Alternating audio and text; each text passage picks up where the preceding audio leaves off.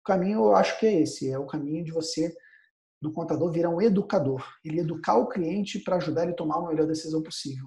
Educar sobre os números financeiros, sobre os números contábeis, sobre a estratégia do negócio. Eu acredito muito no contador consultor, não só consultor de contabilidade, entende?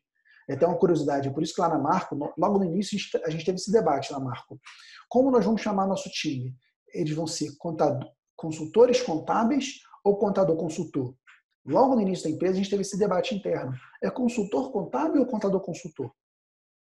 E a conclusão que a gente chegou foi o seguinte: consultor contábil é um consultor que fala de contabilidade. Só que a maioria dos problemas dos clientes não estão diretamente ligados à contabilidade. Às vezes são problemas de outras áreas, de processo, de liderança, de estratégia, de finanças, que tem correlação, mas não é exatamente contabilidade. Então nós criamos esse termo, né, contador consultor, que hoje muita gente usa, mas ele teve essa visão, porque é um contador que é consultor e não um consultor de contabilidade, entende? É um contador consultor. Então é, é, é bem importante essa visão, né, que na minha opinião o contador ele pode ir além do que as finanças. Ele falar de estratégia, ele falar de processos, ele falar de pessoas, falar de liderança. E, e tudo isso, tipo, pô, Pedro, mas eu não, eu não entendo sobre tudo isso. É só você compartilhar aquilo que você faz na sua empresa. Para os pequenos e médios empresários, o que ele precisa é de uma conversa.